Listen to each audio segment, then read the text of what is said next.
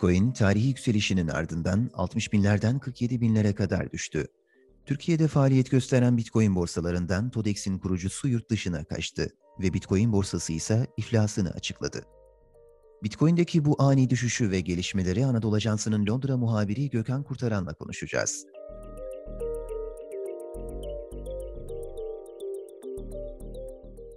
Gökhan Bey, Bitcoin e, borsas, borsalarında son dönemde ciddi anlamda düşüşler yaşandı. Özellikle Türkiye Cumhuriyet Merkez Bankası geçtiğimiz haftalarda kripto paraların ödeme aracı olarak kullanılmasını e, yasakladı. E, ve e, Türkiye'de işlem yapan borsalardan, Bitcoin borsalarından bir tanesi TODEX borsası e, kapandı ve e, kurucusu da e, yurt dışına kaçtı. E, bir de ve Bitcoin e, borsası, e, o da iflasını açıkladı. Bitcoin neden düştü? Bu gelişmeleri nasıl yorumluyorsunuz Gökhan Bey?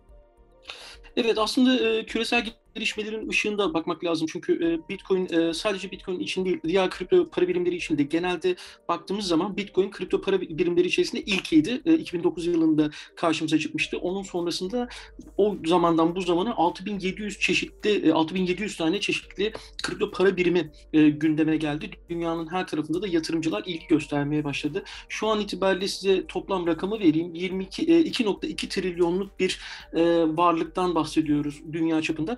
Dolayısıyla bunun e, bizim gibi gelişen ülkeler üzerinde de etkileri var. E, örneğin e, ben son verilere baktığımda Google üzerinden bir yıl içerisinde yapılan aramalarda ilk sırada 2,5 milyonla Amerika yer alırken 19. sırada Türkiye karşımıza çıkıyor. Dolayısıyla Türkiye Google aramalarında kripto parayı merak ediyor. Türk yatırımcılar merak içerisinde. Bu merak aynı zamanda bir bilgi karmaşasını da ortaya çıkartıyor ve zaman zaman açıkçası yanlış yatırımları da ortaya çıkartabiliyor. E, önce sorunuza geri döneceğim. E, kripto paranın ortaya çıkması ve yatırımcıların rağbet göstermesi aslında 2008-2009 finansal krizinden sonra ortaya çıktı. Yatırımcılarda bir alternatif arayışı söz konusu olmuştu. Fakat bu zaman zaman yüksek getiriler getirmesine rağmen zaman zaman da ciddi volatil düşüşlere neden olan bir piyasadan bahsediyoruz. Ve bu aslında dünya tarafından da gelişen ülkeler tarafından da çok iyi regüle edilemeyen bir piyasa çok hızlı büyüdü. Son 12 sene içerisinde. Dolayısıyla biz e, hem İngiltere'de hem Avrupa Birliği'nde e, aynı zamanda Türkiye'de bunun da bir yansıması olarak bu piyasanın denetim kuruluşları tarafından regüle edilmesi gerektiğini görüyoruz. Bunun en canlı örneğini de geçtiğimiz günlerde özellikle Türkiye'deki iki, iki şirket üzerinde ki yolsuzluk olayında karşımıza çıktı. Açıkçası biz hem Türkiye'deki denetim kuruluşlarının bu anlamda attığı adımların bununla orantılı olduğunu düşünüyoruz. Yani bu piyasanın bir anlamda hızlı bir şekilde kontrol kontrol edilmesi gerekiyor. Merkez Bankası'ndan da zaten e, yapılan e, bu e, ödeme sistemleriyle ilgili yapılan açıklamalarda bu anlamda önemli.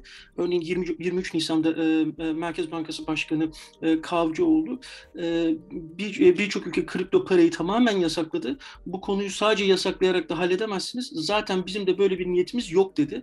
Dolayısıyla buradan anlıyoruz ki bu piyasanın regüle edilmesi ihtiyacı söz konusu e, Merkez Bankası tam olarak bunu yapmaya çalışıyor.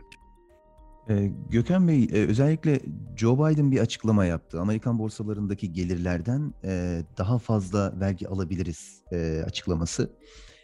Bunun Bitcoin piyasasına aynı zamanda tabii Amerika'da kripto borsaları da işlem görüyor hali hazırda Coinbase gibi, Coinbase Pro gibi.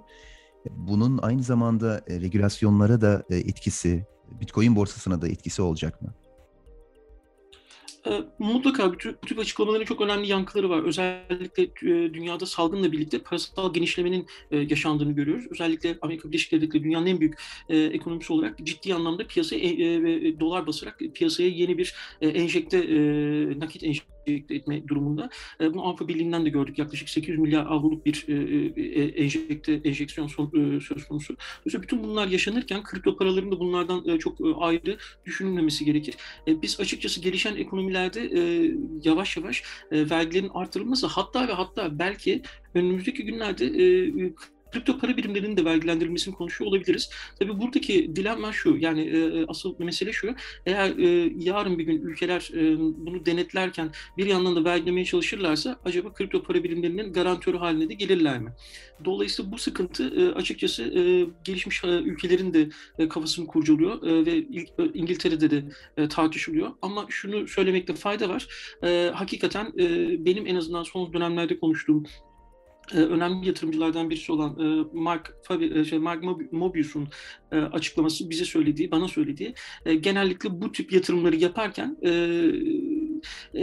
yok olması ya da kayba uğraması durumunda e, üzülmeyeceğiniz e, oranda yatırım yapmaya çalışıyor. Çünkü hakikaten oldukça volatil bir e, yerden, oynak bir yatırım alanından bahsediyoruz. Kesinlikle. Dolayısıyla yatırımcıların çok dikkatli olması gerekiyor. Özellikle de ödeme ödemeleri aracılık yapılan kuruluşları çok dikkatli bir şekilde incelemesi gerekiyor ki herhangi bir hayal kırıklığıyla karşılaşmasınlar. E, bu arada Gökhan Bey, e, Merkez Bankası'nın ödeme aracı olarak yasaklaması, yani aslında e, Bitcoin'in tamamını, trading işlemlerini, ticaretin aslında yasaklamadı bir nebze. Bu anlamda aslında Bitcoin'i tamamen bir yasaklama olarak değil, aynı zamanda işlemlerine izin verdi diyebilir miyiz Merkez Bankası? Açıkçası burada ben e, yine 23 Nisan'da e, e, Nisan ayında e, son e, Sayın e, Merkez Bankası Kavcıoğlu'nun yaptığı açıklamalara e, e, değinmek istiyorum. Çünkü bu hakikaten önemli. E, kripto, kripto paranın para yerine kullanımını yasakladık ifadesini kullanıyor ve ardından e, geniş bir düzenleme üzerinde çalışıldığını söylüyor. Dolayısıyla burada anlıyoruz ki aslında e, sadece Türkiye'de dünyanın birçok yerinde e, ödeme kuruluşlarının altyapılarının çok sağlam olmadığını görüyoruz ve özellikle e, TODEX ve diğer kuruluşta bu anlamda bize gösteriyor ki yatırımcının ciddi anlamda denetime e, ihtiyacı var. Bu e, ödeme kuruluşlarının altyapılarının e, sağlamlaştırılması halinde ileride bu tip e, denetimlerin daha sıklaştırılması ve düzenleme, düzenlemelerin daha genelleştirilmesi yani geniş bir alana yayılması planı var diye görüyorum ben. O yüzden yine Sayın Kavcıoğlu'nun ifadesi şu, şu şekilde müthiş bir para trafiği var. Şu an Türkiye'den dışarıyı bizi rahatsız, rahatsız edecek düzeyde para trafiği var. Giden para geliyor mu gelmiyor mu? Bir taraftan ithal, e, ithalatı kısmak istiyorsunuz. Bir taraftan her gün kripto para alımını alımı için yurt dışına milyon dolarlar gidiyor gibi bir ifadesi var. Dolayısıyla açıkçası bunun e, denetlenmesi, e, denetim altına alınması hakikaten e, bir ihtiyaç. Bu sadece Türkiye değil, Türkiye'de değil aynı zamanda e, gelişen ekonomiler için de bir ihtiyaç. Örneğin İngiltere İngiltere'de ödeme ödemelere aracılık yapan kuruluşlar, kuruluşlar FCA'ye yani finansal denetim otoritesine kayıt olmak zorunda. Bu denetimler aynı zamanda İngiltere'de de arttırılacak gibi gözüküyor önümüzdeki günlerde. Anadolu Ajansı'nın Londra muhabiri Gökhan Kurtaran yayınımıza katıldı. teşekkür ediyoruz Gökhan Bey. Ben teşekkür ederim. Bir bakışta burada sona eriyor. Spotify, SoundCloud, Apple Podcast, bizi hangi mecradan dinliyorsanız lütfen abone olmayı unutmayın. Hoşçakalın.